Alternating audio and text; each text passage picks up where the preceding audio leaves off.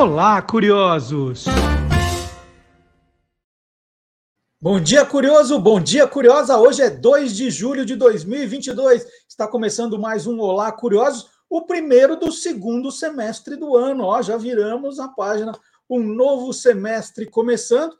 E aqui tudo o que você sempre quis saber sobre qualquer coisa. Os destaques do programa de hoje são: vai ter Copa sim, e muita curiosidade. Nós vamos começar a falar de futebol, futebol pensando na Copa do Catar. Então, abrimos a temporada de futebol aqui no nosso programa, hoje com uma entrevista sensacional com o autor de um dos mais importantes livros sobre o tema. Então, daqui a pouquinho. E a história da independência da Bahia é hoje. Peraí, mas independência da Bahia? Na é independência do Brasil, a Bahia fica dentro do Brasil? Aí tem história com o professor Vard Marx. E um elefante vingativo na Índia. Opa, elefante vingativo? Verdadeiro ou farsa? Com o Gilmar Lopes. Tem uma história agora sensacional em grandes hits das boy bands com Antônio Mir. Olha, agora vai mexer com a memória afetiva de muita gente, hein? Não se reprima, viu? Para quem gosta do menudo. E a origem da expressão ossos do ofício, com o professor Dionísio da Silva. Olha que cardápio, hein? Se fosse um restaurante, já estaria salivando de tanta vontade de conhecer todos os pratos, todas as atrações do programa de hoje. Então vamos lá, ó. antes de começar para valer aquele recado, né? aquele convite, na verdade. Você precisa conhecer a nova home do site do Guia dos Curiosos. A gente deu uma, uma mexida, né? deu aquele banho de loja, ficou linda a home Muito mais fácil, com muitos destaques o tempo todo, mais fácil de navegar, de encontrar as efemérides, as aniversariantes, as colunas dos nossos colaboradores. Está sensacional. Tem o link para o Olá Curiosos, tem o link para o Quem Te Viu, Quem TV. Então, olha, tem o link para as nossas redes sociais. Tá? Um cardápio maravilhoso. Então, fica o convite. Visite o site do Guia dos Curiosos. Fala, ah, mas eu já assisto ao programa, eu já vejo as redes sociais, o que, que tem de diferente? Então, um exemplo. Hoje, 2 de julho, é o dia do bombeiro.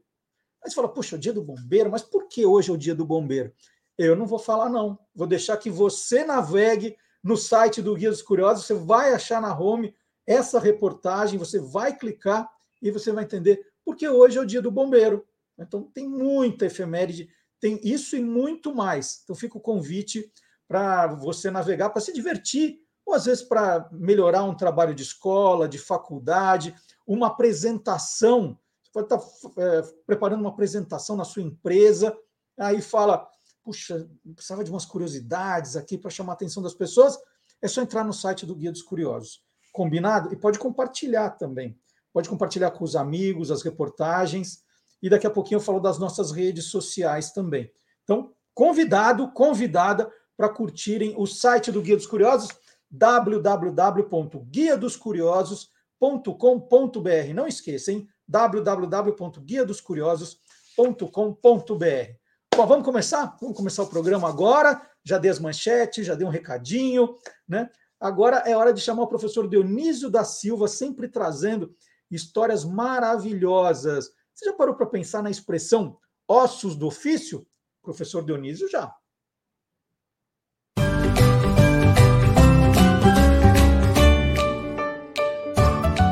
Palavra nua e crua.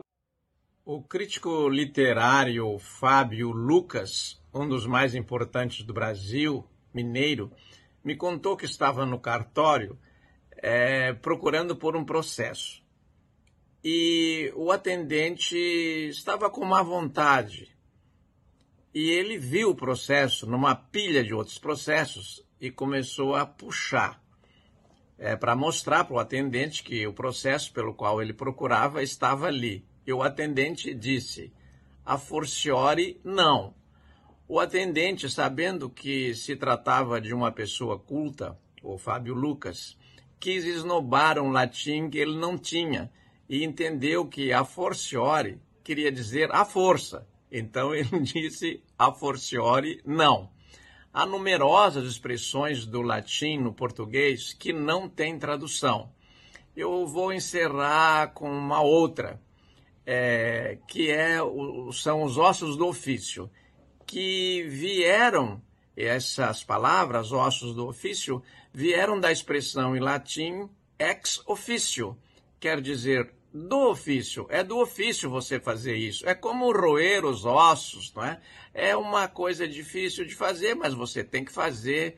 São ossos do ofício, ex ofício.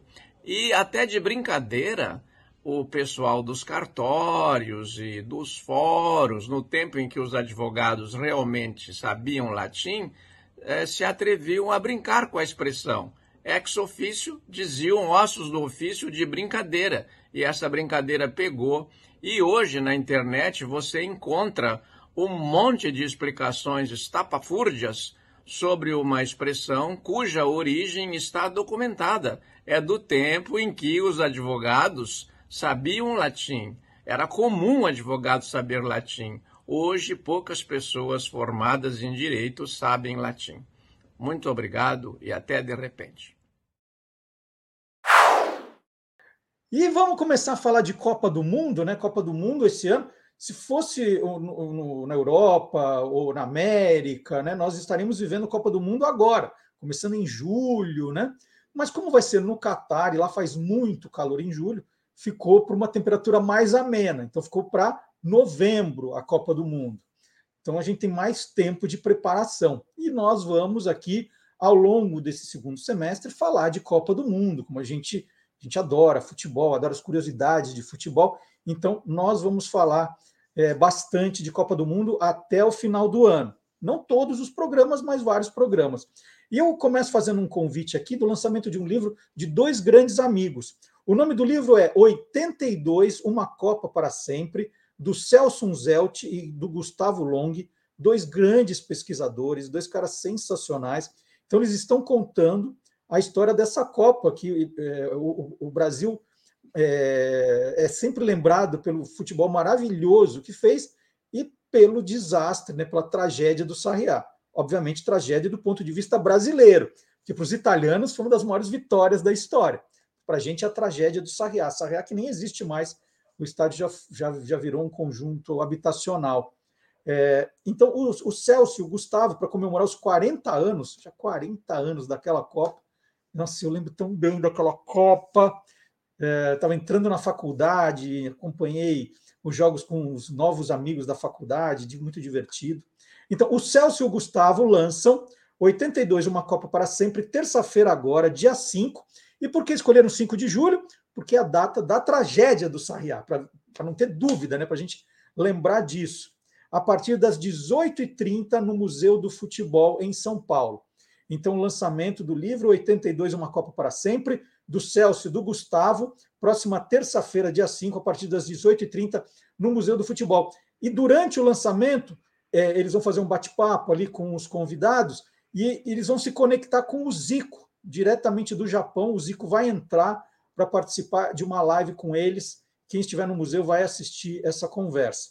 Então, tremendo, tremendo evento, terça-feira, às 18h30. Bom, e não vamos parar por aí. A gente vai falar agora de mais um livro sobre Copa do Mundo. Vamos ver?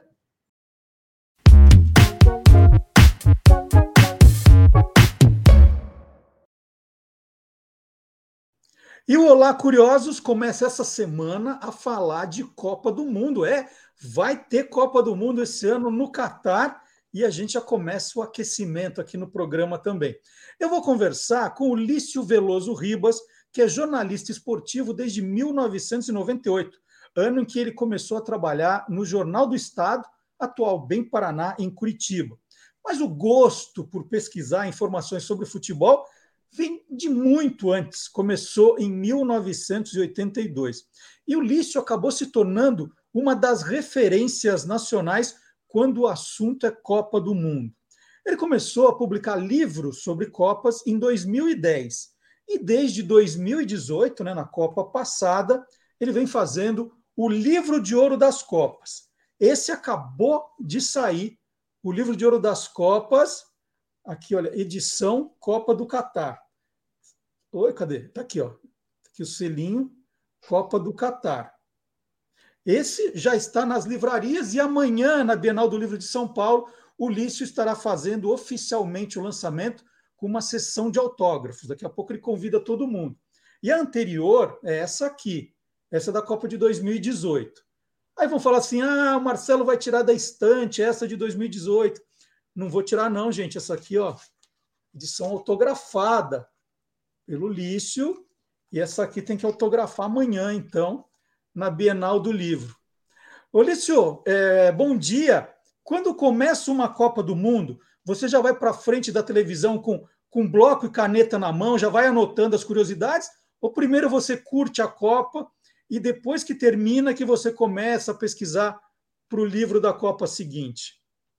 Bom dia, Marcelo. Bom dia a, todos os ouvintes do, do Alô Curiosos. É, eu, é, para mim é um prazer estar falando aqui com vocês. E eu já começo com um bloquinho e caneta na mão, às vezes até antes mesmo do jogo começar, né? Sempre tem uma curiosidade, uma coisa que você já, já pode usar na, na própria transmissão do jogo, né? Por exemplo, a Copa 2022 agora vai ter o jogo de abertura, provavelmente Holanda e Senegal. Vai ser um confronto do Mané com o Van Dijk, eram colegas do Liverpool até esses dias, né? Que o Mané saiu do, do Bayern Munique, do, do Liverpool para ir para o Bayern Munique. E sempre tem coisa para notar, porque muitas vezes tem coisa que acontece um pouco antes do jogo, que, que às vezes dias antes do jogo, que uh, embaralha todo o desenrolar do jogo, né? Por exemplo, tem nesse livro agora, de 2022, a história do técnico da Espanha que foi demitido dois dias antes da estreia da Espanha na Copa do Mundo. E não adiantou os jogadores fazerem, tentarem convencer o, o presidente da federação para não demitir, porque o presidente demitiu do mesmo jeito. E é uma coisa assim que nunca tinha acontecido em Copa do Mundo, o técnico ser demitido dois dias antes. Já aconteceu do técnico ser demitido durante a Copa e já aconteceu do técnico pedir demissão durante a Copa, mas de, de ele ser demitido por dirigentes dois dias antes do jogo era uma coisa inédita. Então sempre tem coisa acontecendo antes, durante, depois dos jogos que acabam interferindo e eu, eu vou anotando tudo. Bom, embora tenha muitas curiosidades, né, Lícius, o seu livro não é exatamente um almanaque, ele é quase uma enciclopédia, porque ele tem tudo ali, né? É, tem os jogos das eliminatórias, a preparação, é, os jogos, as seleções. Conta um pouquinho da estrutura para quem não conhece ainda o, o, livro de Ouro das Copas. Então, a, eu começo sempre assim, contando de, de, como é que a Copa começou a ser desenvolvida, é, quando que votaram para o país sede ser realmente o país sede, o que, que aconteceu no processo, as cidades utilizadas, os estádios, se teve estádio que foi reformado, estádio que foi demolido, estádio que foi reconstruído, estádio que ninguém mexeu nada. No caso do Catar, por exemplo, vai ser, eram dois estádios reconstruídos e seis construídos do zero. Aí eu dou um panorama da, do, do, que aconteceu nas eliminatórias, né, fatos mais importantes, normalmente vinculando alguma seleção que teve dificuldade ou que eventualmente nem foi para a Copa. Falo do sorteio das chaves, né, de, de quem, quem são os favoritos, quem que não são os favoritos. Trago uma, uma o livro traz uma relação de, de, das cidades, os estádios com a capacidade. E aí tem a, a, parte da ausência, né? Sempre tem uma, uma seleção grande que acabou ficando ausente da Copa por vários motivos, né? A Itália agora conseguiu um bicampeonato nesse sentido, né? Ficou fora duas vezes da, da Copa do Mundo, perdendo nas eliminatórias, né? A eliminatória para 2018 ficou fora a Holanda, ficou fora os Estados Unidos, ficou fora o Chile, deu, deu, deu bastante barulho. Assim. Eu até fiquei com medo porque tinha uma, aquela perspectiva do Equador ser sacado da Copa por ter supostamente usado um jogador irregular e de repente da Itália para a Copa meio por tapetão, né? Mas acabou não acontecendo. Isso é uma coisa que vai ficar para a próxima edição. Eu consegui finalizar o livro, esse aqui, no, um dia depois do sorteio da, das chaves, foi 1 de abril agora. Então teve, teve sua correria. Passando isso, tem a, toda a preparação da seleção brasileira, o que, que aconteceu, o que, que não aconteceu, se teve troca de treinador, se teve jogador lesionado um pouco antes da Copa, que volta e meia tem, daí tem uma lista de todos os jogos oficiais da, da seleção brasileira no, no, no período do, entre uma Copa e outra. Teve Copas que não teve nenhum jogo da seleção brasileira oficial, né, entre uma Copa e outra, não teve Copa América, não teve nada, assim.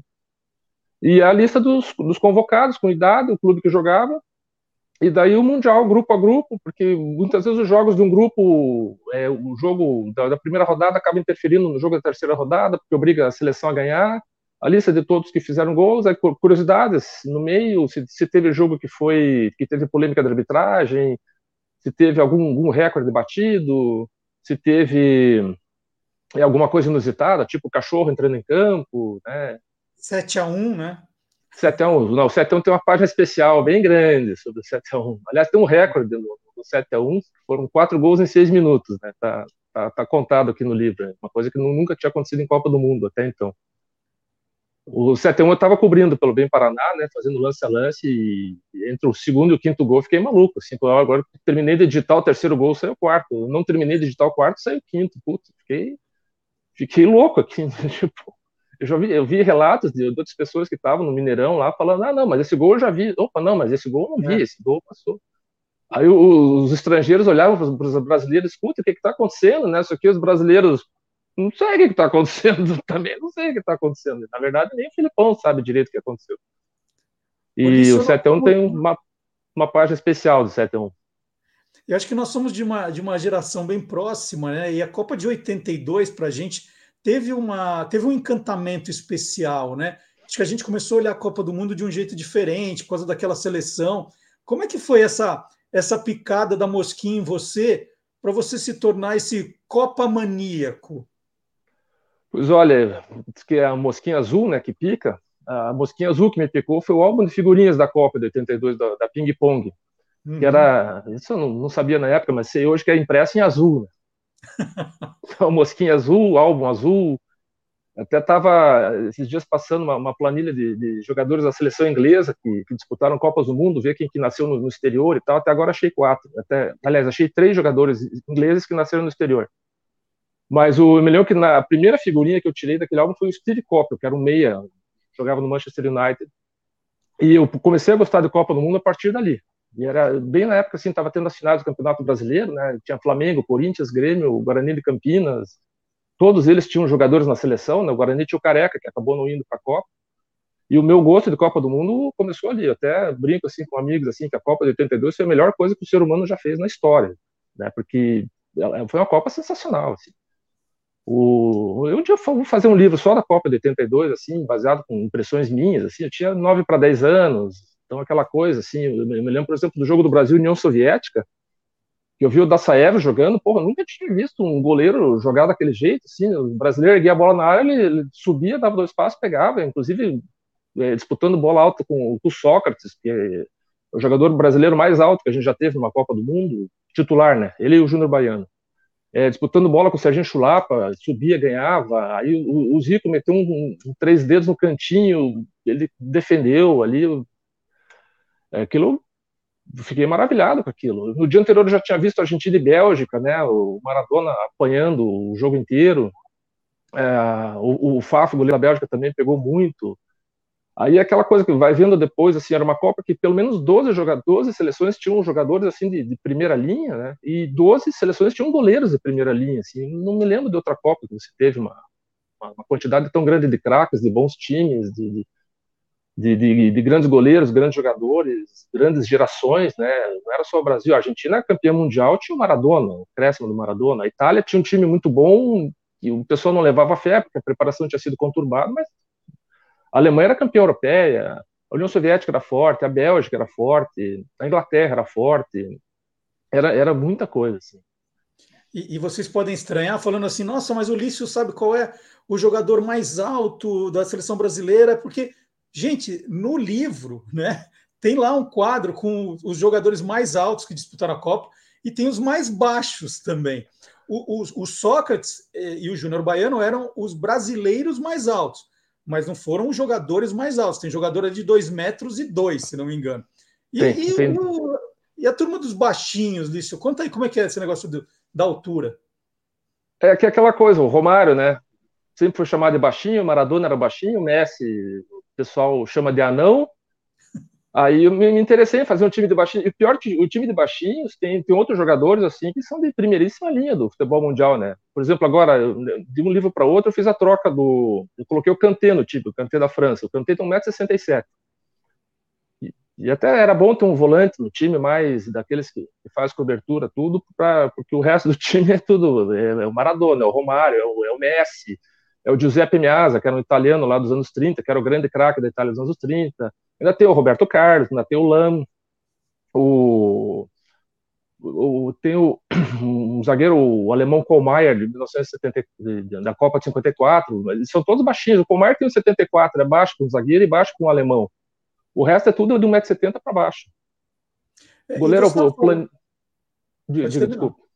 O goleiro é o Planica, era da Copa de 38, jogou contra o Brasil com, também com o braço enfaixado, fechou o gol, depois teve o jogo de empate dele não pôde jogar, mas também era um goleiro assim que fez história lá na Copas do Mundo.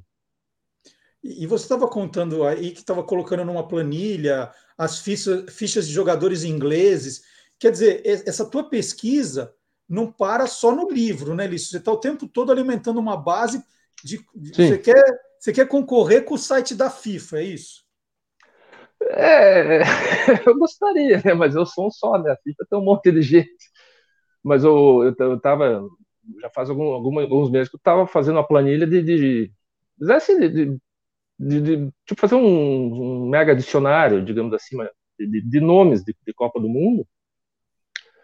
E, e aí é aquela história, descobre estrangeiro. Então, por exemplo, descobri lá que a seleção da França tinha 12 estrangeiros, né? Claro, quatro eram argelinos, a Argélia era parte da França na época, mas eram 12. Era, foi a primeira seleção que teve mais estrangeiro do que, do que nativo. Então, aí, assim, das seleções grandes, a única que eu não descobri ainda nenhum estrangeiro foi o Brasil. Todas as outras já, já achei. A Argentina tem Higuaín, né, que jogou a Copa, nascido na França. O Uruguai tem o Muslera, que é o goleiro nascido em Buenos Aires. É, a Itália tem um monte de estrangeiro, teve inclusive um jogador brasileiro que foi campeão mundial, né, por causa do Filó, em 1934. A Espanha pegou um monte de jogador estrangeiro lá nos anos 60, Puscas, é, Di Stefano, Santa Maria, Eulogio Martínez. É, então, todas elas acabam tendo. A outra, outra seleção que ainda não achei nenhum estrangeiro foi a Colômbia, mas as outras todas têm. Assim, claro, estou imaginando assim que uma seleção, por exemplo, País de Gales, que disputou uma Copa só até agora, são todos galeses, mas disputou até agora só uma Copa. País de Gales tinha um, aquele ator, o Vinnie Jones, lá, que fez Jogos Trapazes dos Canos Fumegantes, que, que fez os, os Net, que fez vários papéis de vilão. Ele chegou a jogar eliminatória da Copa do Mundo pelo País de Gales, embora fosse nascido na Inglaterra. Ele jogou, inclusive, controlando. Ele deu uma pegada no Berkham bem feia. Assim. Parecia meio voadora de Kung Fu e tal.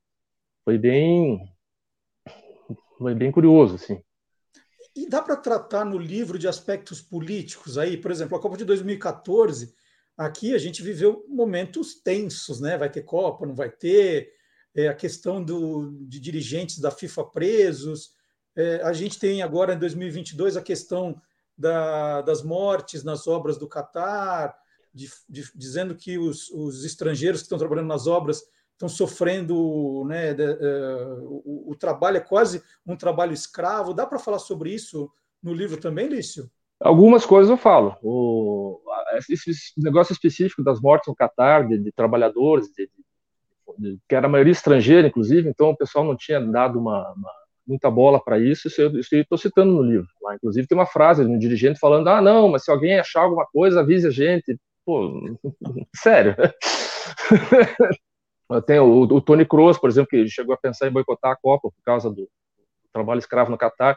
A própria Copa do Catar, isso, isso, trata no livro também, por si só já foi uma coisa assim muito fora da casinha para ser aceita como, como uma coisa normal. Assim. Porque a Rússia ainda tinha uma tradição de, de, de, Copa do Mundo, o espólio da União Soviética, sempre teve grandes jogadores, mas o Catar é uma coisa assim que não, não faz sentido.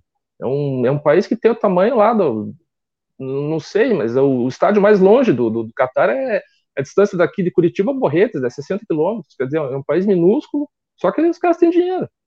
Uhum. Então, isso aí eu trato como, ó, teve denúncia de trabalho escravo, denúncia de morte de trabalhador, isso teve. Outras Copas que tiveram problemas na preparação, inclusive da Espanha, da Espanha também o pessoal ficou perdido na hora da, da preparação, embora tivesse 18 anos de prazo. A Copa da, da Alemanha de 2006, que teve uma denúncia de compra de votos, tem até uma frase do Beckenbauer, não houve compra de votos, né? enfim. É, a, a, parte da, da, África do Sul, o pessoal da Europa principalmente fez muita força para tirar a Copa da África do Sul, porque ah, os caras tinham medo lá que, sei lá, que o jogador fosse comido por um leão no meio do. Pô, não, isso não vai acontecer. Uhum. Até teve um dirigente que falou, pô, mas a, a África do Sul é, é é um país, a África é gigantesca, tem um monte de coisa, mas o pessoal empacotou a África como se fosse uma coisa só. Tem lá Egito, Marrocos, tal, que é lá por cima, o deserto e a África. Não, a África tem um monte de coisa diferente. Até no ano da, da, da, da Copa no Mundo, teve Copa Africana das Nações em Angola, teve um atentado com, o ônibus da seleção de Togo, os europeus ficaram malucos. Ó, oh, tá vendo? É perigoso. Ah, dá dois mil quilômetros de diferença da Angola para a África do Sul, né? Tipo assim, se tem um, um, problema na Sérvia e é Copa na Alemanha, ninguém vai perguntar, não, é perigoso fazer Copa na Alemanha porque teve atentado na Sérvia. Não tem isso. Uhum. Mas essas coisas eu trato no livro também. Não é, não, é, não, não trato assim com tantos detalhes, porque existe uma limitação de espaço, mas tem bastante coisa sobre isso que, que não dá para deixar passar em branco. E tem desenhos de gols, desenhos de camisas, como essa parte é, ilustrativa, Alicio? O, bom, os desenhos de gols, é, nesse livro aqui eu fiz um, um, um, capítulo especial que são os reis de Copas, né, que são os cinco jogadores mais importantes de Copas do Mundo. Não é que eles são os melhores, né? E para evitar é, muita, muito sabor, eu peguei cinco de países diferentes. Então, no caso do Brasil, só tem o Pelé. Poderia ter o Ronaldo, poderia ter o Garrincha, poderia ter o Didi. Eu, eu por exemplo, sou fã do Didi. É, Aí tem o Maradona, o Zidane, o Beckenbauer e o Giuseppe Meazza. Né? Então, desses aí, eu, eu, fiz ilustrações de gols, do, do, de um gol fundamental na, no andamento do jogador na Copa do Mundo e tal, né? Do Maradona, eu peguei o gol, o gol de mão dele. Uhum. Não peguei o gol que ele driblou, seis ingleses lá, mas eu peguei o, o gol de mão ali. Um, um pouco de sacanagem. Quando a gente vai, quando a gente vai no, no estádio Azteca, a estátua lá é o gol de mão, não é o outro gol. Tem uma estátua pois é, mas... em homenagem no, no, Estádio Azteca, na Cidade do México, tem uma estátua em homenagem ao gol de mão do Maradona. Então você está coberto de razão. E pois você é. que desenha mesmo, Lício? Foi, fui eu, fui eu que fiz as ilustrações. Um, um, é, assim, eu sou formado em publicidade e propaganda também, então eu aprendi a mexer com software de, de ilustração e tal. Inclusive, vários dos escudos que tem no, no, no livro eu que eu tive que redesenhar. Né? O escudo da Itália, por exemplo, não, não achei uma referência boa eu redesenhei o escudo da Itália de 34, 38. O, único assim que eu, que eu me recusei a colocar no livro foi o escudo da Alemanha nazista. Isso eu me recusei a colocar. Eu coloquei um escudo da, da Federação Alemã. Eu não vou colocar escudo nazista no, no livro, não. Razão. É, e as camisas, tem histórias de camisas também. Você desenhou bastante ali, foi você que desenhou. É, as camisas também. Mas eu, eu, eu usei o mesmo software, na verdade. A camisa tem a vantagem que por exemplo, a camisa do, do Brasil de 82 para o Brasil de 78 tem pouca mudança, do, do Brasil de 82 para o Brasil de 70 tem pouca mudança. Tem uma página ali que eu resolvi colocar camisas mais curiosas, assim, né? tipo a camisa da. O, o dia que a Bolívia jogou com a camisa do Uruguai, a, a, Espanha, que teve três camisas diferentes numa Copa do Mundo, que foi em 2014, e foi porque a FIFA encheu o saco, porque a Espanha queria usar a, camisa vermelha, mas, ah, não, mas o vermelho da Holanda, da, da Espanha não dá contraste com o azul da Holanda. Aí a FIFA, a Espanha fez um bico lá, mas acabou usando uma camisa branca, tomou 5 a 1 uhum. Aí tem uma, uma, camisa do, uma camisa da França, que é igual a camisa do Juventude de Caxias do Sul, né, tipo, ela é listrada de branco e verde, vertical, porque a eu não sei o que deu na França de jogar de branco, a Hungria também foi jogar de branco, fizeram um sorteio, a França perdeu, a França pegou a camisa de um, time da o Kimberley. É uma camisa verde e branca, igual do Juventude. E, só que daí com calção azul, meia vermelha, não ficou uma combinação muito legal, não. Aí tá ali no livro também. Aí tem a, a camisa do o Iraque, usou camisa amarela na Copa do Mundo, usou camisa azul, não, tipo, não, não faz o menor sentido, mas usou Aí tem uma combinação no México, com é uma camisa verde, um calção preto, uma meia meio laranja também, que, que usou no, no, na Copa 2014. Aí tem a Argentina jogando de amarelo. A Argentina, no jogo da Alemanha, aconteceu, o árbitro olhou assim, não, não vai dar para a Argentina de azul e branco jogar com a Alemanha de branco, né? Aí vai a Argentina, traz uma camisa, pegou a camisa do Malmo, não é um Malmo famoso, é um outro Malmo da sexta divisão que é amarelo, usaram amarelo, perderam. Então tem, tem muita. E, e, aí os jogadores que foram ilustrados ali, eu coloquei a camisa correspondente à camisa que ele usou na época. É, e você trata também da, das finais com um peso especial, né? Para cada Copa, a final ganha um, um, peso especial. É, o a final, a final, né? É o que decide o título, né? Então eu fiz aí, foi o assim, eu não tinha o planejamento inicial de usar fotos, né? As fotos a editora acabou comprando exatamente para ilustrar os jogos finais e aqueles jogos fundamentais, tipo 7 a 1 uhum. e, a, e aí nas finais eu faço um texto um pouco mais mais mais graúdo, com outros detalhes, cartões amarelos, vermelhos, e faço um planinho de esquema tático, assim. de, de, de, mais ou menos como é que os times foram postados inicialmente em campo e tal, porque às vezes tem troca que é, acontece durante o jogo, né? Faz uma substituição, troca o ponta direito, o ponta direito vai jogar na esquerda, ponta, sai ponta esquerda, tem bastante. E além das finais, tem outros jogos fundamentais da história das Copas, né? Como o 7 a 1 como Itália 4, Alemanha 3 da Copa de 70, é, tem o jogo da Alemanha e França, 3 a 3 que dos jogos que eu vi de Copa do Mundo, assim, que eu, que eu assisti ao vivo, foi o, o que eu achei mais impressionante, assim, né? Teve duas viradas de placar, pênaltis, nunca tinha visto decisão por pênaltis na vida. É, teve aquele episódio do Schumacher jogando, se jogando em cima do Bastiston, que quebrou o Bastiston no meio, o Bastiston tipo, perdeu o dente, teve que tomar oxigênio no vestiário e tal. O Schumacher lá esperando para cobrar tiro de meta, mascando chicletinho o Schumacher acaba colocando num time especial de Kung Fu Futebol Clube, né? embora ele não tenha sido expulso. Aí tem o Schumacher, tem o Zidane, tem o Luiz Soares, tem o Felipe Melo, né? tem uhum. o Materazzi. São... Podia ter o Maradona até, o Maradona foi expulso no jogo contra o Brasil, mas o Maradona eu deixei ele no, no time dos baixinhos.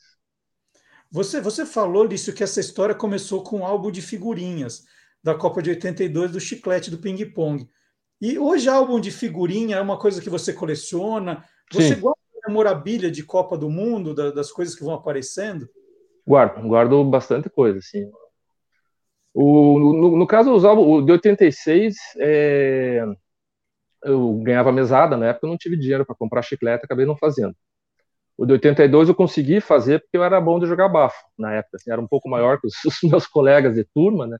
E consegui, assim, eu, eram 300 figurinhas, eu não, não cheguei a completar o álbum, tem lá umas 220 figurinhas, o álbum tá, tá todo esbagaçado, né? Eu remendei com fita isolante, tá, tá, não tá muito apresentável. É, e, e, os álbuns de, da Copa de 90 para frente eu tenho todos. Uhum. O, as duas últimas Copas ali, o, com filho, essas coisas, já, já, já liberei um álbum para cada um tal, né? A última, especificamente, cada um dos, dos dois crianças, né? Eu chamo de crianças. Cada um dos dois crianças tem um álbum. A de 2014 eu sou a mais velha, fez mais novo, tinha dois anos na época, não sabia muito bem o que estava acontecendo. Assim. O Brasil tomou 7 a 1 ele. Mãe, mamá, sabe?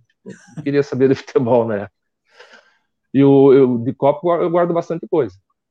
Eu tenho assim, um monte de livro, fita de DVD, fita de vídeo, DVD, é, os filmes oficiais da Copa todos, é, tem muita coisa guardada. Assim.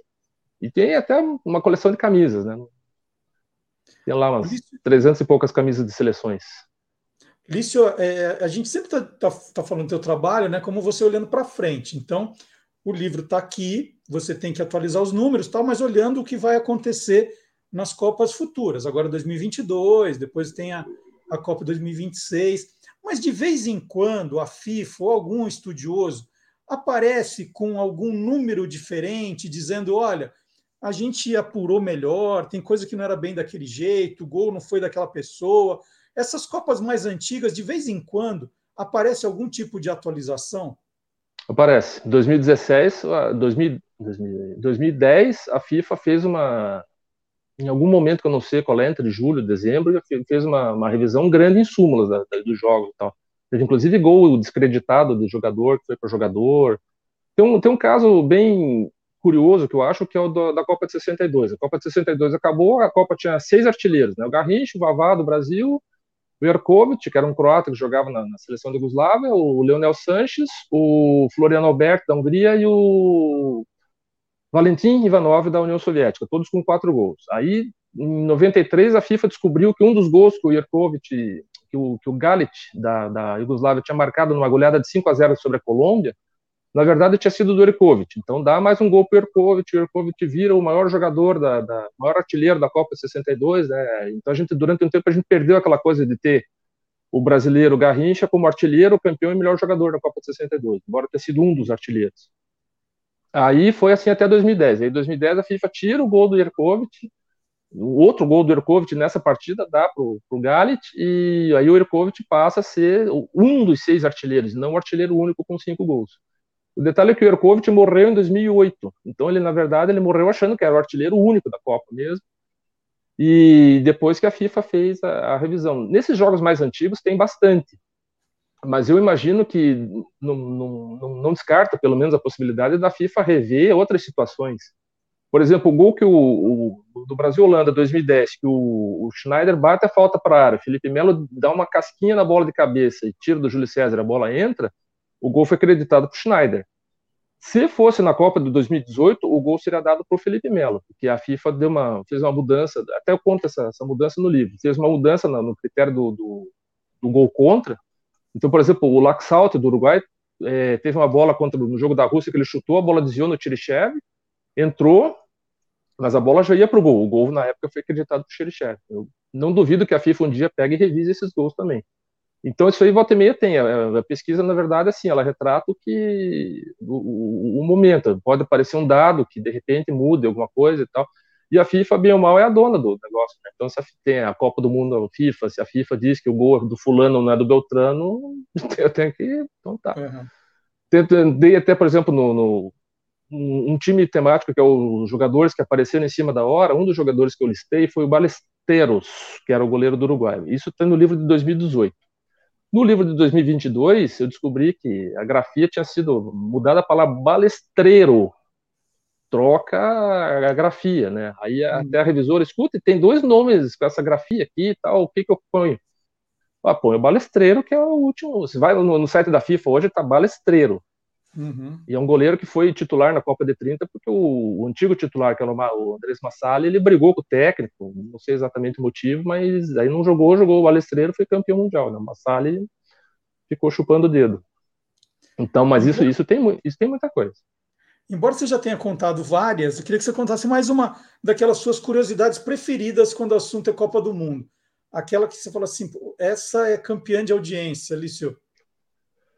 Pois olha, eu, eu, ah, esses dias perguntaram o que, eu achava a coisa mais bizarra que já aconteceu em Copa do Mundo, e ainda fico com a nossa Copa de 82, aquele shake, é, Sabalalo, não, não, não, me lembro do nome dele agora, que invadiu o campo no jogo da, da, da França e Kuwait, porque ele tinha ouvido um apito da arquibancada no momento que o Gires tinha marcado o que seria o quarto gol da França, desceu cheio de caras armados no, no campo, foi falar com o árbitro, não sei o que e tal, o segurança não tinha o que fazer com, aquela turma, né, de, de, de casa armados com fuzil, não sei o que e tal, bateu um papo com o árbitro, não sei o que, porque ouviu um, um apito da arquibancada, porque o cara estava impedido, porque não sei o que, papapá e tal, e o árbitro acabou anulando o gol, né, tipo, na época rotularam o cara de frouxo, que, pô, não, porque não sei o que e tal, mas tipo, pô, cheio de cara armado no, no campo ali, melhor anular, né? Vai que um, um daqueles armados resolve fazer um estrago no, no campo do. É a França já estava ganhando, não custa nada e tal. E aí eu descobri que esse, esse sheik ele morreu na, numa invasão na, no Kuwait, do, quando o Iraque invadiu o Kuwait, ele foi morto no dia 2 de agosto de 1990, defendendo o castelo dele lá. E, foi um pouco antes de ele fazer 45 anos. Então, essa eu acho uma das histórias mais curiosas, assim, que na verdade o, o que fez ele entrar para a história foi exatamente o que fez ele sair da história. Bom, vamos convidar então o pessoal. Olha, amanhã tem a sessão de autógrafos do Livro de Ouro das Copas, do Lício Veloso Ribas. Essa é a edição atualizada, edição 2022. Tem o selo aqui da Copa do Catar. Qual é o horário? Conta, convida a gente, vai, Lício. Como é que vai ser? Bom, eu convidando todos os que estiverem assistindo, assistindo, ouvindo o, é, o Alô Curiosos para o lançamento do livro, Bienal do Livro, stand da Fara Editorial, dia 13 de julho, a partir das 14 horas eu estou lá. E, e, vai ser um prazer receber qualquer um, e todos, e todos ao mesmo tempo, qualquer um ao mesmo tempo, para. A gente pode até bater papo sobre o livro, conversar, enfim, vai ter uma tarde de autógrafo, vai ser bem bacana. Assim, eu estou bem animado para é, porque o, o, ocasião. Futebol, o louco por futebol, ele não vai só para pegar autógrafo, ele vai para debater com você, vai para resenhar um pouco, né, para contar algumas histórias, vai pedir para você contar mais do que você contou aqui. Mas olha, tem ser. muita coisa, tem muita coisa no livro, não dá para a gente falar de tudo. Vai cair meu, meu marcador de página aqui. Eu não mostrei ainda, ó. Olha, olha como é ilustrado como tem informação, desenhos, aí, os times montados, é muita coisa. Se não tiver no livro do, do Lício, é porque não aconteceu na Copa. Tanta coisa que tem. Então, todo é. mundo convidado. Então, amanhã, na Bienal do Livro de São Paulo, a partir das 14 horas, no stand. Deixa eu ver se eu acerto agora aqui. Eu sempre erro o lado. Aqui, ó. Stand da Faro Editorial, que é a editora. Está aqui. O Lício vai estar lá. Vamos ver se eu pego esse autografado também, para juntar Vai ser um prazer. E eu queria agradecer a entrevista do Lício Veloso Ribas, jornalista esportivo desde 98, desde 2010 fazendo livros de Copa, e agora a segunda edição do Livro de Ouro das Copas, referência, gente, é de verdade. Tem tudo aqui, tudo, tudo, tudo, e mais um pouco no livro do Lício. Então, sucesso amanhã no lançamento, Lício, e a gente volta Obrigado. a conversar em qualquer momento. Depois tem Perto da, da, da, da, Copa, a gente conversa sobre outros temas. Combinado? Tranquilo, será um prazer. Então, é isso aí. Na área.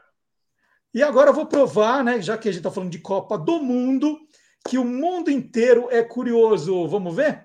Tchau, Lício. Muito obrigado. Tchau, Marcelo. Um abraço. Um abraço para todos os ouvintes e toda a audiência do Alô Curiosos.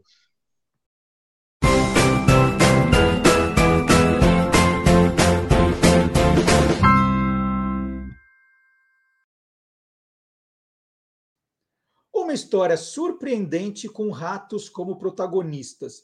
E eu não estou falando de desenhos da Disney, não, hein? A organização não governamental Apopo, com sede em Glasgow, na Escócia, criou um projeto chamado Hero Rats, que são é, ratos heróis. Eu vou explicar. Liderado pela pesquisadora Donna Kim, o Hero Rats está ensinando 170 ratos africanos. E rato africano né? Vocês estão vendo pelo vídeo, não é aquele ratinho, não, é um rato gigante. É, esses ratos africanos estão aprendendo a contornar minas terrestres, detectar, detectar doenças como tuberculose e resgatar, ajudar no resgate de pessoas debaixo de desabamentos. É, assim como os cães, os ratos são fáceis de treinar e têm flexibilidade e agilidades adicionais para trabalhar em meio a escombros e ajudar os agentes da linha de frente a localizar vítimas presas. Os roedores carregam pequenas mochilas equipadas com microfones, rastreadores de localização e equipamentos de vídeo, que podem ser acionados para que as equipes de resgate se comuniquem com as vítimas. Então, há uma bola também nas mochilas que, quando puxada pelos ratos resgatadores, emite um sinal sonoro para informar aos socorristas que um humano foi localizado. Os ratos são muito bem treinados mesmo. Outro sinal sonoro disparado é, pelos ratos, né? Toca um sinal ali que avisa para os ratos retornarem à base. E depois dessa missão, né, para agradecê-los pelos esforços, os pesquisadores recompensam os ratinhos com guloseimas que incluem amendoim e nozes. Os Hero Rats ainda não experimentaram um local de desastre real. No próximo ano, eles serão enviados para a Turquia, que está sempre propensa a terremotos, e aí eles vão começar a trabalhar ao lado de cães em operações de busca e resgate. Por enquanto é o treinamento, e o treinamento está indo super bem. Bom, nós terminamos a, a, entrevista agora há pouco com o Lício, né? E o Lício mandou uma mensagem aqui. Ele falou: Nossa, Marcelo, estava Tava, tá tudo aqui no, no, no celular, estava tão entusiasmado com a conversa, estava gostando tanto, que eu queria, eu esqueci de mandar parabéns para o meu pai, ele falou. É, o, o seu Jaceguai Ribas, que vai completar 78 anos, também no dia 5 de julho, a data do tragédia de Sarriá. É, então foi aquele Itália 3, Brasil 2. O seu Jaceguai tinha até preparado um churrasco nesse dia, estava fazendo churrasco, convidou os amigos para comemorar o aniversário dele, achando que ia ser aquela festona. E aí ficou aquele clima de, puxa, perder uma Copa com aquela seleção maravilhosa, jogando melhor, melhor futebol da Copa, aquela coisa toda. Então, o seu Jaceguai Ribas, pai do Lício, merece os parabéns também no dia de hoje. E para quem gosta de Copa, só para lembrar que um dos dez títulos da coleção Guia dos Curiosos é o Guia dos Curiosos Copas. Então, esse é um dos volumes, e, e, tem coisa aqui sobre Copa também. Né? É outra pegada. O livro do Lício ele, ele, tem mais informações úteis, e eu brinco muito com as curiosidades, com histórias mais pitorescas da Copa. Então está o convite aí para quem não conhece, não conhece ainda o Guia dos Curiosos Copas. Eu vou colocar na descrição do vídeo é, em todas as plataformas. Vou colocar o link direto para você comprar o livro se você se interessa pelo tema, tá? Então tá aí o, o, o meu convite também. E possivelmente na semana que vem eu vou mostrar um outro livro de Copa do Mundo que eu estou atualizando, que eu acho que vocês vão gostar também. Só não trouxe ainda hoje porque não ficou pronto. Mas vai, ó, vai encantar vocês. Aí eu conto isso direitinho na semana que vem. E agora eu vou chamar o Antônio Mir. O Antônio Mir, ele gosta de, de mexer na memória afetiva da gente, né? Ele estava me contando de um seriado que ele está assistindo, agora nem lembro o nome, daqui a pouco eu já vou pegar aqui e já digo, está no, no, celular também.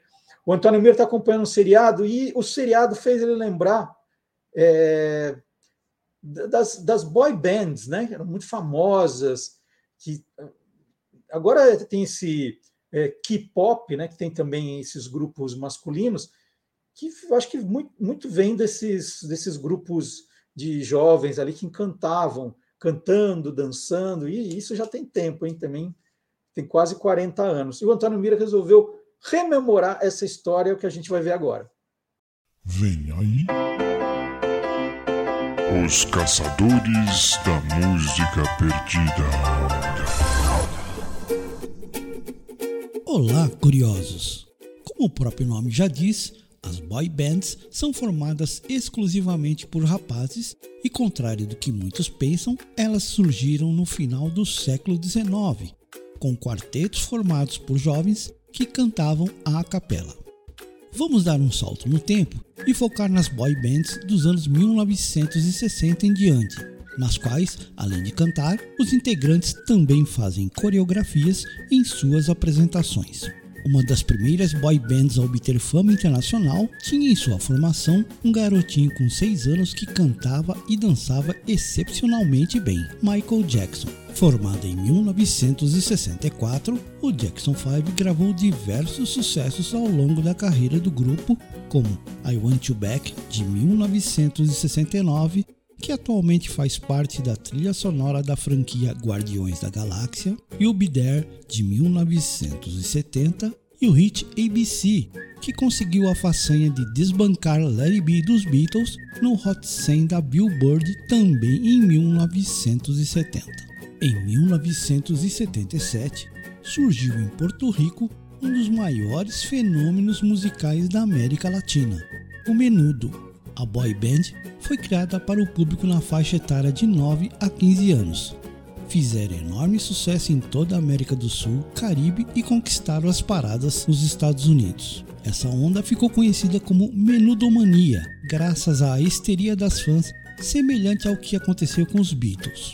Para atender o mercado e algumas apresentações no Brasil em 1984, cantaram alguns de seus sucessos em bom portunhol, entre eles se Tu Não Estás, Quero Ser, Doces Beijos e a infalível Não Se Reprima. Outra boy band de sucesso surgiu em Boston em 1986, a New Kids on the Block. A primeira formação era composta pelos irmãos Donnie e Mark Wahlberg. Sim, ele mesmo, o ator Mark Wahlberg. Pelos irmãos Jonathan e Jordan Knights e Danny Wood. Por não concordar com o estilo de música do grupo, Mark Wahlberg deixou a banda e cedeu seu lugar para Joey McIntyre. Tocaram juntos até 1994, quando deram um tempo. Os integrantes originais do New Kids on the Block voltaram a se reunir em 2008 e estão em atividade até hoje. Entre seus hits, You Be Loving You, Tonight e Step by Step. Do outro lado do Atlântico, destaco a boy band irlandesa Westlife, que surgiu em 1998. Covers de grandes sucessos estão em seu repertório como I Have a Dream, My Girl e Uptown Girl. A criação e formação da boy band londrina One Direction foi bem curiosa.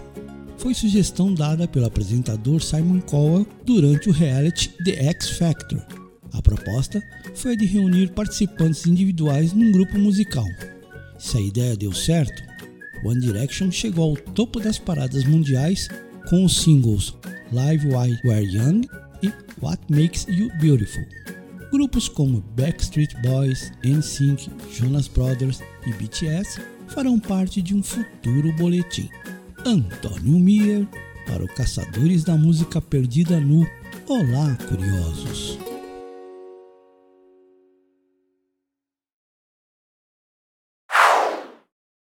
Hora do nosso intervalo comercial, né? não remunerado, não pago. É só para a gente relembrar de jingles, de campanhas que fizeram sucesso. É o momento agora de ouvir as histórias do professor Fábio Dias. O professor Fábio Dias é autor do livraço Jingle é Alma do Negócio. E ele traz histórias aqui sensacionais que valem a pena a gente ver de novo. Vamos ver?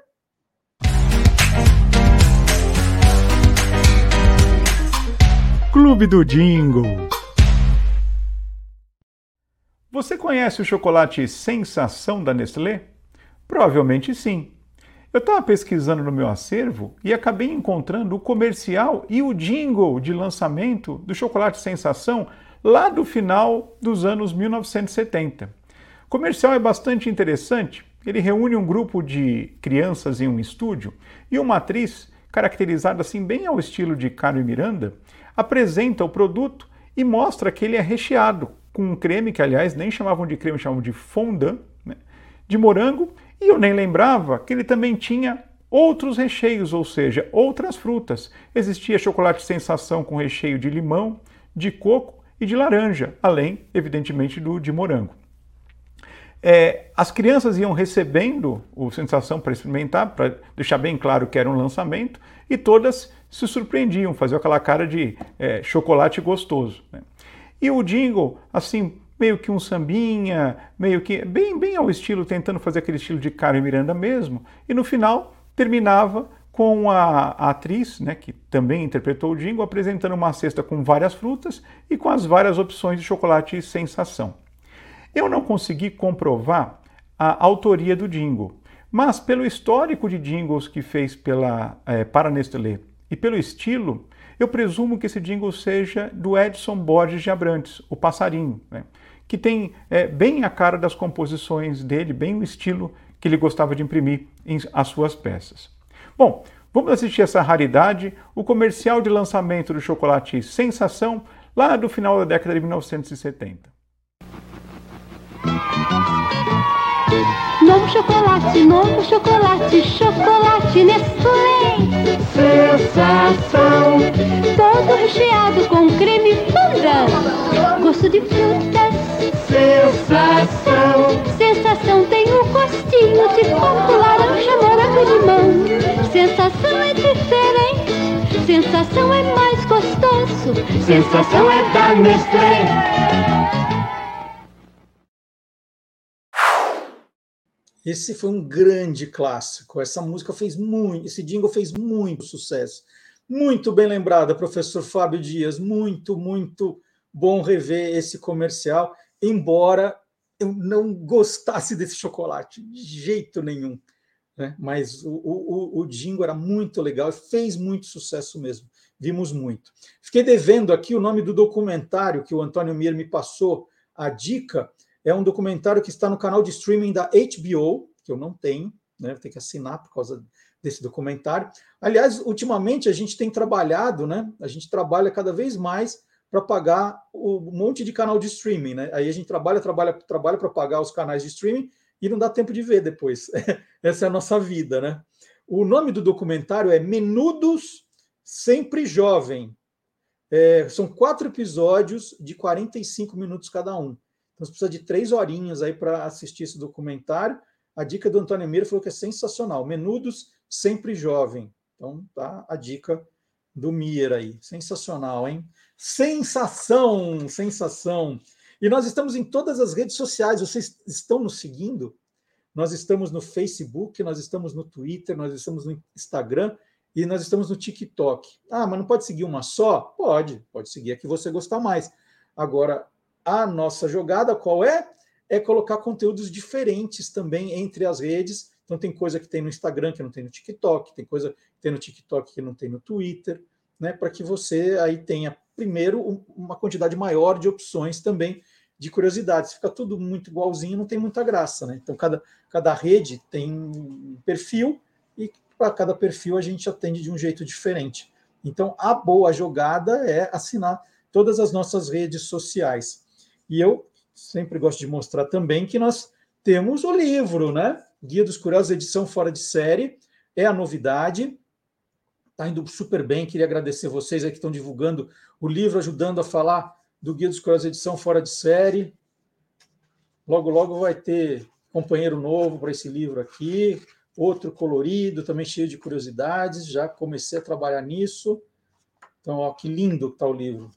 Qual é qual é uh, o curioso que não vai gostar de um livro desse para ler em casa, para ter em casa? Ó? Muita curiosidade. Então você acha também aqui na descrição do vídeo, do Facebook, no YouTube, nas plataformas de áudio, tem o link direto para a loja para você comprar o seu exemplar, certo?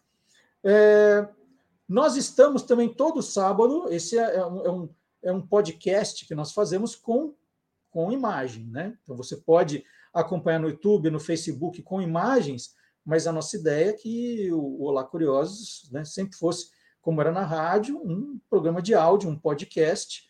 Então, nós estamos nas principais, nós estamos no Deezer, no Spotify e no SoundCloud. Você pode baixar o programa e ouvir a hora que quiser, sempre disponível no sábado às 10 da manhã. E o Quem Te Viu, Quem TV, a mesma coisa, disponível também em podcast às quintas-feiras, às 20 horas.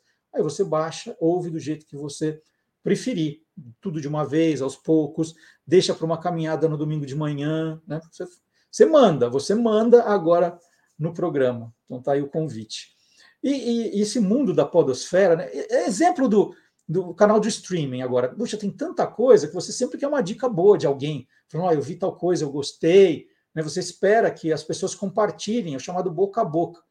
E no, nos canais de streaming isso funciona muito bem hoje em dia, porque você quer que alguém que você respeita te ajude a escolher.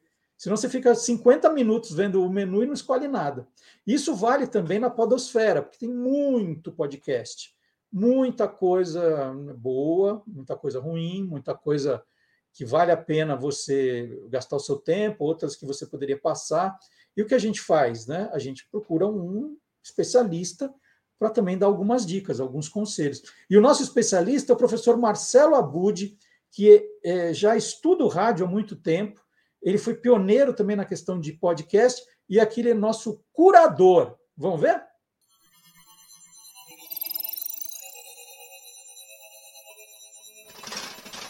Hoje pode. Com Marcelo Abude. Um estudo divulgado esta semana aponta que quase 7 entre 10 pessoas dormem mal no Brasil. Essa pesquisa leva em conta fatores como se o sono está em falta ou em excesso, se há ou não interrupções durante a noite e se dormimos de forma leve ou profundamente. E para ajudar você a ter noites mais tranquilas de sono, hoje pode ficar em paz, porque eu reuni algumas dicas de podcasts que prometem colocar adultos para dormir. A inspiração veio do anúncio do lançamento no Brasil de No Final Nada Acontece Histórias relaxantes para acalmar a mente e dormir bem.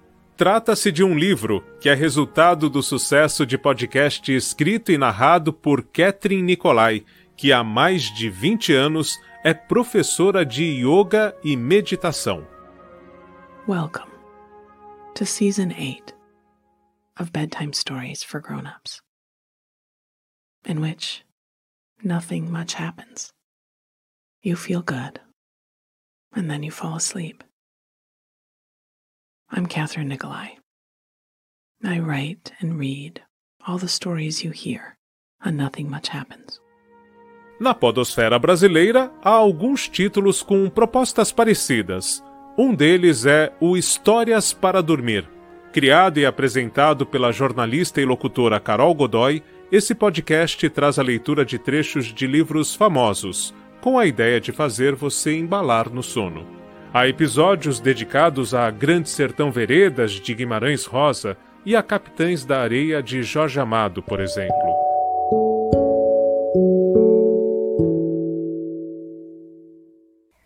O menino era uma tentação por demais grande.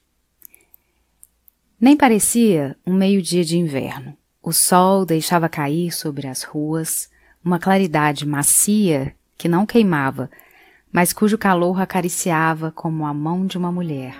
A segunda dica tem uma proposta de conteúdo parecida com o de Histórias para Dormir. É o podcast Um Capítulo Antes de Dormir, conduzido por Guibaldi. A diferença está na duração e na produção. O podcast feito para você dormir e conhecer um livro, como é apresentado Um Capítulo Antes de Dormir, tem episódios de duas horas, mas eles são embalados por sons relaxantes que buscam proporcionar a tão sonhada noite perfeita. Olá, eu sou Guibaldi e você está ouvindo um capítulo antes de dormir. Neste episódio, você vai dormir melhor ouvindo o primeiro capítulo de A Guerra dos Mundos, de H.G. Wells. Então deite-se relaxe e durma. Vamos lá? Além destes dois podcasts e do original em inglês que gerou o livro No Final Nada Acontece Histórias Relaxantes para Acalmar a Mente e Dormir Bem, há algumas outras experiências na Podosfera brasileira. Tem gente que simplesmente se propõe a falar sem rumo, como o Salá no podcast Sem Pensar e a Solu no Cast para Dormir. Outra aposta de produções para dormir na Podosfera são histórias policiais, como é o caso de Crimes para Dormir. Bom, isso particularmente me lembra quando eu era criança e meu pai ligava o rádio depois que chegava do trabalho à noite para ouvir a reprise do programa do Gil Gomes. Eu até dormia, mas tinha pesadelos terríveis. Por isso, na minha singela opinião, não aconselho muito que você ouça histórias de crimes para dormir. Mas aí vai de gosto, né? Bom, para produzir esse boletim, eu ouvi e analisei uma dezena de podcasts brasileiros feitos para dormir. Eu acredito que há espaço para explorar mais conteúdos desse gênero. Talvez o grande segredo esteja na apresentação de histórias que tratem de temas cotidianos e tragam sensações de relaxamento e tranquilidade. É esta, aliás, a proposta do podcast em inglês de Catherine Nicolai. As histórias contadas por ela têm a intenção de deixar um sorriso nos lábios e aquecer o coração. Os episódios trazem situações como alguém observando vagalumes em uma noite de verão ou convidam quem ouve a perceber os aromas em uma loja de especiarias. Tem ainda um episódio em que a podcaster e escritora nos convida a sentir o calor de um bebê recém-nascido no colo. E o mais importante destas narrativas é que, no final, nada acontece. Tá aí uma dica para você que está aí pensando em começar a produzir algo diferente e deixar ainda mais incrível a podosfera brasileira, esse universo de podcasts. Bons sonhos e até semana que vem.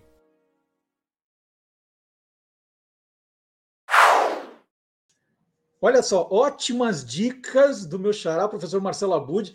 Se bem que né, eu não consigo entender alguém ouvir a guerra dos mundos para depois relaxar, para pegar no sono, crimes para dormir, como Marcelo Abud disse. Né? Eu ficar com os olhos esbugalhados, olhando para o teto, assim, meu Deus, né? Prefiro essa coisa mais calmante. Se bem que, ultimamente, com o sono que eu tô, já ia começar assim, uma produção, e eu já, já ia dormir, já ia dormir direto, né? Cansado, e aí qualquer coisa com uma voz um pouquinho mais suave, assim, já, já durmo. Mas excelentes dicas do professor Marcelo Abud.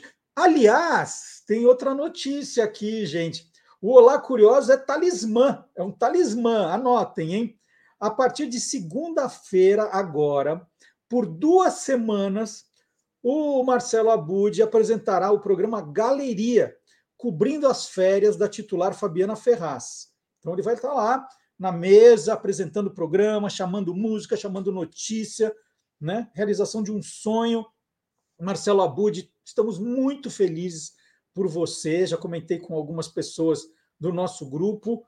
Que legal! É na rádio Cultura Brasil, anota aí, Cultura Brasil, do meio-dia às três da tarde, FM 77,9 ou AM 1200. e dá também para ouvir pelo rádio, né? Ouvir e ver, né? Tem uma câmera no estúdio ali, você vai ver o Marcelo é, fazendo o programa www.culturabrasil.com.br. Que sensacional, muito, muito feliz. Então, é o programa Galeria, vamos anotar aí, cobrindo as férias da Fabiana Ferraz. É na Rádio Cultura Brasil, não confunda, porque tem duas rádios Cultura. Rádio Cultura Brasil, do meio-dia às três, FM 77,9, AM 1200 e também www.culturabrasil.com.br. Parabéns, Marcelo Abud, sensacional. Vai fazer história, hein? Vai fazer história com certeza. Ah, e por falar em fazer história, quem faz história toda semana aqui é o professor Vard Marques. Aliás, hoje é feriado na Bahia. Hoje é feriado, por quê?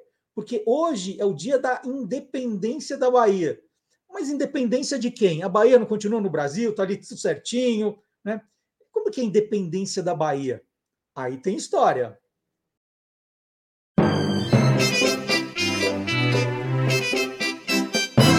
Aí tem história. Olá, curiosos! É chato quando um feriado cai no fim de semana, não é mesmo? Justo agora, quando a gente vai completar 199 anos de independência, o 2 de julho cai num sábado e o ano que vem, que é o bicentenário, cai num domingo. Não entendeu? Aí tem história. Bom, a independência do Brasil foi proclamada por Dom Pedro, que ainda não era primeiro, em setembro, né, 7 de setembro de 1822, em São Paulo, às margens do rio Ipiranga. Aquele das margens plácidas, lembra? Então a independência do Brasil vai mesmo completar 200 anos em setembro. Mas normalmente nós não lembramos que houve uma guerra para tornar o Brasil independente de Portugal. Afinal, todas as forças armadas que existiam por aqui naquele momento tinham muitos soldados portugueses e todos os oficiais comandantes eram lusos. E eles não iam entregar a rapadura. Ou o pastel de Belém, que seja. Então, em setembro de 1822, Dom Pedro não tinha uh, forças armadas treinadas, eficientes e principalmente fiéis a ele. Daí ele ter contratado mercenários como Thomas Cochrane, que formou uma marinha de emergência, que foi bastante útil, e o general francês Pierre Labatut, que já teve um aí tem história só para ele, e que segurou a onda por terra, especialmente na Bahia, onde as forças portuguesas eram grandes.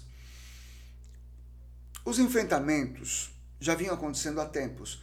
Quem comandava a província era o tenente-coronel português Madeira de Melo.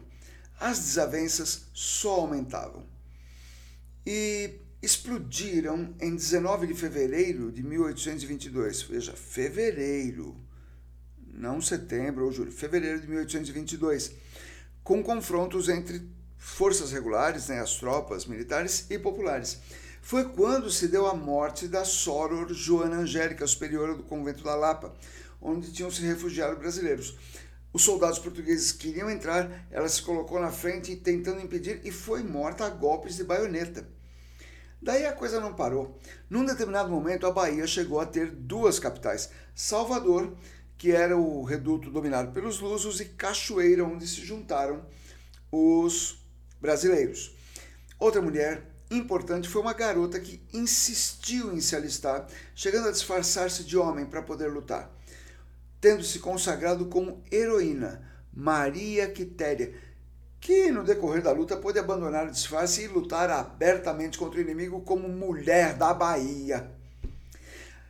A luta estava indo mal para o nosso lado e Labatut foi mandado para lá principalmente para organizar as tropas. Gente havia, mas tropas organizadas não.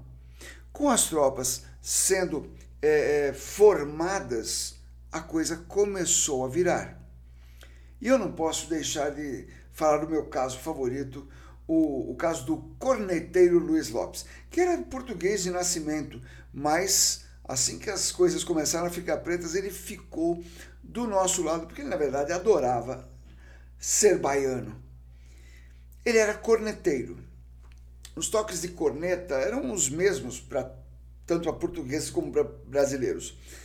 Nós estávamos numa batalha importantíssima, a batalha de Pirajá, que foi decisiva para a guerra de independência, e nós estávamos perdendo, então falaram: corneteiro, toque retirada. Ele se atrapalhou e tocou cavalaria, avançar e degolar. Os portugueses que estavam ganhando imaginaram que a gente tivesse recebido reforços e deram no pé. Vitória nossa! Com o detalhe que, na ocasião, nós não tínhamos cavalaria. Bom, é, pode ser lenda, pode ser verdade. O que sabemos de fato é que o último grande combate uh, com vitória verde e amarela aconteceu em Salvador no dia 2 de julho de 1823, quase um ano depois do Grito do Ipiranga. 2 de julho, que foi até outro dia o nome do aeroporto de Salvador. Salve 2 de julho, data da independência da Bahia. É isso. Muito legal! Parabéns então para a Bahia, independência da Bahia. É, e quem quer mais curiosidade? Quem gosta mais de história? Fala, puxa, eu queria mais história. Tem muito mais história no site do Guia dos Curiosos. Já falei para vocês www.guiadoscuriosos.com.br. Um exemplo, né, que a gente está falando de independência, olha só essa matéria. O que aconteceu no dia seguinte ao da independência do Brasil? A gente fala tanto do 7 de setembro, 7 de setembro, mas o que aconteceu no Brasil no dia 8 de setembro de 1822? Já parou para perguntar isso? Ah, a gente já. Nós conversamos aí com o professor Paulo Resutti, e contou o que aconteceu no Brasil no dia 8 de setembro de 1822.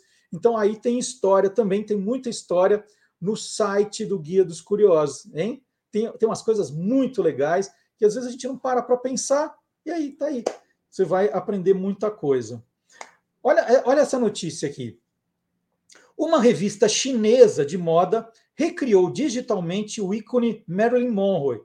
E ela aparece nessa revista vestindo figurinos atuais de marcas de alta moda, como Bauman, Miu Miu, Balenciaga, Tom Brown e David Coma. Então, é, essas, essas grifes né, de alta moda fizeram ensaios digitais com as roupas da última coleção e com a Marilyn, né, não como ela seria hoje, mas a Marilyn digital, como, como com a imagem que ela nos deixou.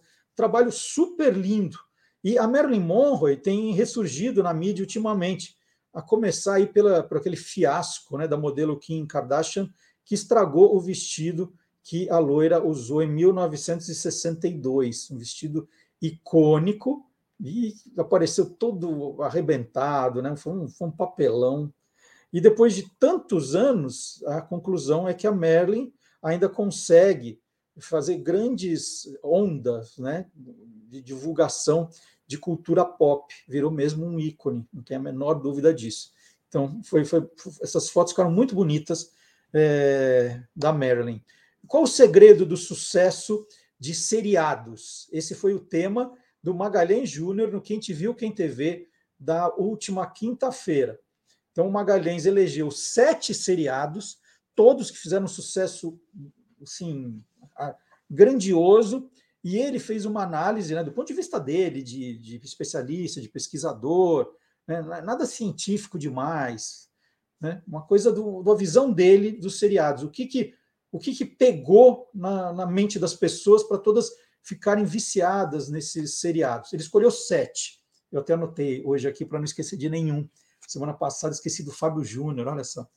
É, então vamos lá. É a Super Máquina, Perdidos no Espaço, Bonanza, Profissão Perigo, né, MacGyver, A Grande Família, Shazam Xerife e Companhia e Sai de Baixo. Então ele pegou todos esses programas e analisou, foi um programa delicioso, foi uma curtição, e aí eu escolhi um desses, né? Escolhi um desses para mostrar para vocês, e foi difícil a escolha, porque tem aqui coisa que eu, que eu gostei demais e ainda gosto.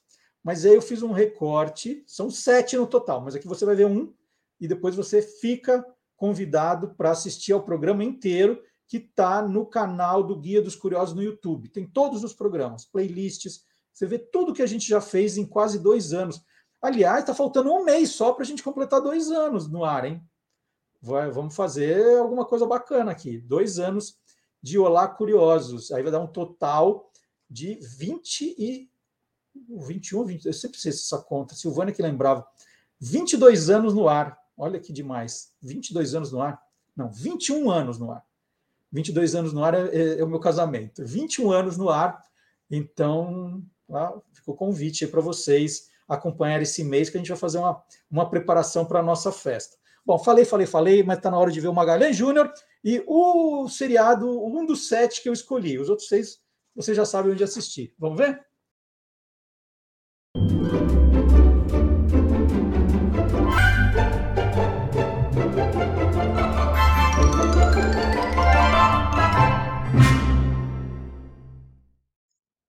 Olha, eu, é uma série que, se eu falar o nome, 90% do, dos nossos amigos curiosos e curiosas capazes de não lembrarem, ou sequer imaginarem do que eu estou falando. O nome da série era Profissão Perigo, mas o protagonista chamava-se MacGyver. MacGyver. E, então, cara, quando você fala MacGyver, né, bom, já no dia da estreia, é, 1986, a edição do jornal O Globo dizia o seguinte: um simples clipe de escritório, o papel laminado de uma barra de chocolate ou um tablete de goma de mascar podem ser as armas de MacGyver, o agente secreto de profissão perigo.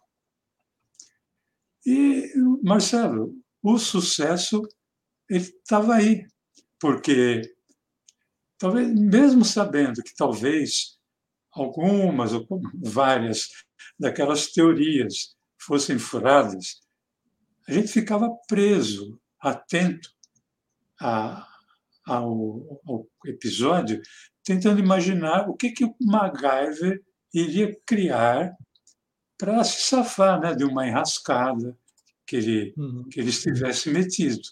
Né? E o, o nome do, do MacGyver ele ficou tão marcado que poucas pessoas se lembravam que o nome da série era Profissão Perigo. Mas ele, o, o cara era um mestre, né? E, e quase que o, a, o jornal o Globo falou, né? Porque com um clipe ele era capaz de fazer um helicóptero, né? O, Maga, ele, ele usava, né? No, o MacGyver usava, usava muita coisa, mas tinha os conhecimentos de química também na hora ali de pensar na, no jeito que ele ia explodir tal coisa, é, que ia escapar de tal lugar. E na época, se eu não, não estou enganado, me corrija, por favor, você, você dava aula de química ainda. Você tinha que explicar para os alunos, você chamava de MacGyver, você tinha que falar sobre o seriado no dia seguinte. Professor Magalhães, né? Professor Magai, Magalhães, é, dava para fazer aquilo? Como era a tua relação de professor com o MacGyver, hein? Ah, muitas vezes, quando eu estava falando, é, não foi na época que eu dava aula de laboratório. Se fosse, seria pior. Né? Uhum. É, era uma época que eu estava dando só a parte teórica, ali química orgânica, físico-química, tal, etc. Mas o que eu ouvia de pergunta, mas olha, ele pegou banana, misturou com chocolate e tal. É, isso dá para explodir.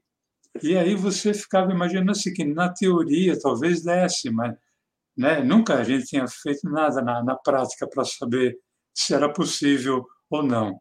Né? Então, tinha perguntas que os alunos faziam que eu simplesmente falava, não, eu vou ter que pesquisar, né? porque eu não sei se, se isso, se o que ele fez produziria aquele efeito. Porque, em geral, era para explodir a porta de um cofre, ou ele estava preso, era para ou criar uma explosão, ou inflar um balão para ele sair dali voando, né? Mas eu ouvi muita pergunta, mas, mas muita, né? Foi esta série e uma outra que um dia lá na frente nós, nós nós vamos falar. Então é isso, Magalhães Júnior, MacGyver. Magalhães Júnior é professor de Química, o nosso MacGyver aqui do programa também. É, então, os outros seis, que eu já contei para vocês, a Super Máquina, Perdidos no Espaço, Bonanza, A Grande Família, Shazam, Xerife Companhia Sai de Baixo, por que fizeram tanto sucesso? O Magalhães Júnior contou, né, do ponto de vista dele. Toda quinta-feira, oito da noite, tem um programa inédito e você pode assistir, já são 88 programas que ele fez, você pode acompanhar a hora que você quiser no canal do YouTube do Guia dos Curiosos. Joinha? Aliás, aproveita e já deixa o joinha também. E toda semana a gente coloca vídeos novos. Antes era só no TikTok, né? Mas os vídeos estão fazendo tanto sucesso que agora os vídeos são publicados também no Instagram, são publicados também no Facebook, no YouTube. São os nossos vídeos curtinhos, né? De um minuto, sempre contando uma história curiosa. E essa semana teve uma que assim, rendeu muito comentário, foi muito divertido, foi a origem do nome da pomada minâncora. Por que a pomada minâncora se chama minâncora? Foi a história que eu contei e que eu vou mostrar para vocês agora. Vamos ver? Qual é a origem desse nome aqui, ó, minâncora? A fórmula da famosa pomada dermatológica foi desenvolvida por um imigrante português, o farmacêutico Eduardo Augusto Gonçalves, em 1912, na cidade catarinense de Joinville. A primeira embalagem trazia o nome da cidade aqui. E também na primeira embalagem, a minâncora era apresentada nesse espaço como pomada milagrosa. Hoje o que está escrito aqui é que ela é de uso adulto, não deve ser usada por crianças com menos de dois anos, tá? Num de seus primeiros anúncios de jornal, Gonçalves escreveu: Dona Carolina Palhares curou com uma só caixinha uma ferida de nove anos. Temos centenas de casos semelhantes. E terminou assim o anúncio. Quando todos a conhecerem, será o remédio de maior triunfo, né? triunfo com PH ainda, em todo o Brasil. E o nome? Minâncora. Esse desenho aqui ó, dá uma pista. Minâncora é uma mistura do nome Minerva, a deusa romana da sabedoria, e âncora, símbolo que Gonçalves escolheu para expressar o desejo de continuar definitivamente no Brasil. E essa semana, gostou do Minâncora? E essa semana teve um outro também que foi sensacional, foi a história do quindim, do doce quindim. Aliás, para fazer a gravação, eu comprei um quindim tão bonito, gente, mas tão bonito, eu estava aguado apresentando a curiosidade, falando, ah, tem que acabar logo isso que eu quero comer esse quindim, eu quero acabar logo com aquele quindim me, me chamando, me tentando, me provocando. Foi muito legal e os comentários foram excelentes. Então, dá uma olhadinha, né? Para não ficar aqui rodando tudo de novo, então a gente convida para você entrar no TikTok, no Instagram, é, pode ser no Facebook, você vai assistir esse vídeo, e se você gostar, for o primeiro, você tem vários outros para rever. No, no, no, na conta do TikTok do Guia dos Curiosos, você tem todos eles. No Instagram não tem exatamente todos, mas no TikTok, todos os vídeos que eu fiz também nesses dois anos aí de, de rede social. Mais uma notícia que eu adorei, mais uma notícia que eu peguei aqui essa semana. Vocês conseguem imaginar um hotel voador? Um hotel voador é, parece um caso de ficção científica, né? como um hotel voador. E não é um hotelzinho, é um hotelzão. Né? É, pode parecer loucura, mas isso não impediu que o conceito fosse apresentado pelo artista Tommy Holsten e o animador e produtor de vídeo Hassan Al-Gail. Os dois criaram o Sky Cruise, um mega avião comercial que funciona como hotel de luxo. Aí vocês têm que eh, tentar lembrar desses grandes navios de cruzeiro, hoje são gigantescos. Eles pegaram esse conceito do, dos navios de cruzeiro, né, por isso que chama Sky Cruise, para levar para o céu. É como se, em vez de ficar navegando ali pelo oceano, eles levassem isso para o céu, que é o Sky Cruise. A embarcação é impulsionada por 20 motores elétricos que funcionam em um pequeno reator nuclear com uma reação de fusão altamente controlada. Isso faz parte do projeto que eles apresentaram. Ao contrário, isso tudo eles estão dizendo, hein, gente? Mas é, eles, assim, no, é uma coisa conceitual que eles criaram, como seria. Eu, não é que eles estão fazendo isso, eles fizeram um plano. Ao contrário dos voos comerciais, o hotel não precisaria de combustível e raramente pousaria. Né? A ideia é que ele ficasse lá bastante tempo no céu. Em vez disso, né, os passageiros entram no local em jatos regulares. Então tem um avião que te leva para esse hotel. Então, toda a parte de suprimentos iam ser entregues no ar. Se tivesse manutenção, reparos, ia ser feito lá também. O cruzeiro voador poderia transportar cerca de 5 mil passageiros. Então, é como um grande navio mesmo. E lá dentro teria de tudo, né? Shopping, restaurante, bar, é, centro esportivo, teatro, cinema. É como um cruzeiro. Quem já fez um cruzeiro sabe do que eu estou falando. Desses cruzeiros com barcos gigantescos, tem uma cidade quase lá dentro. É, e aí, eu estou contando tudo isso e você está me ouvindo, né? Já leu a respeito e achou graça, né? zombou, falou: ah, os malucos agora pensam em qualquer coisa, né? É, se você der uma lida nos comentários do YouTube, mas estão acabando aí com o Tony e com o Hassen.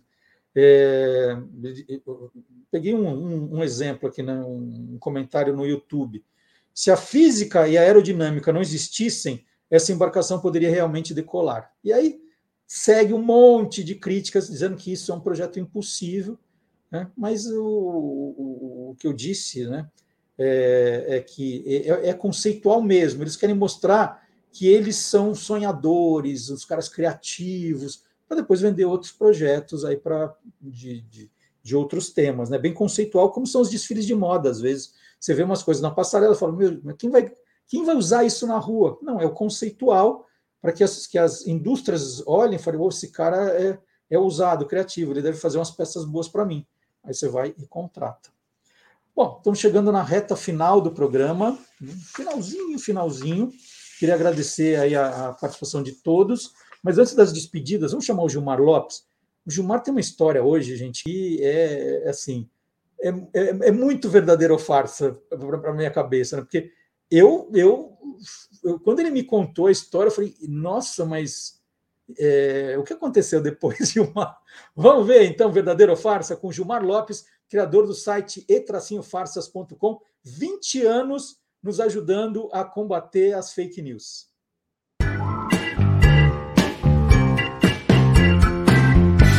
Verdadeiro ou farsa? Essa história apareceu nas redes sociais e também em vários sites e blogs há poucos dias e conta a triste história de uma indiana chamada Maya Murmu. De acordo com os textos aí bastante compartilhados, essa mulher teria sido atacada e morta por um elefante que depois voltou no seu velório para atacá-la de novo. E é claro que um montão de gente entrou em contato querendo saber: será que essa história é verdadeira, hein? Será que isso é verdadeiro ou farsa?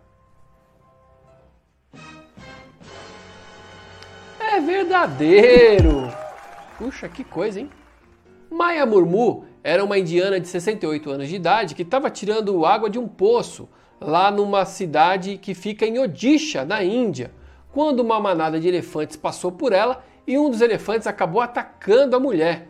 Ela acabou sendo socorrida, mas infelizmente morreu no hospital. De acordo com várias reportagens locais, a família de Murmur pegou o corpo dela, levou para casa para fazer o velório, né?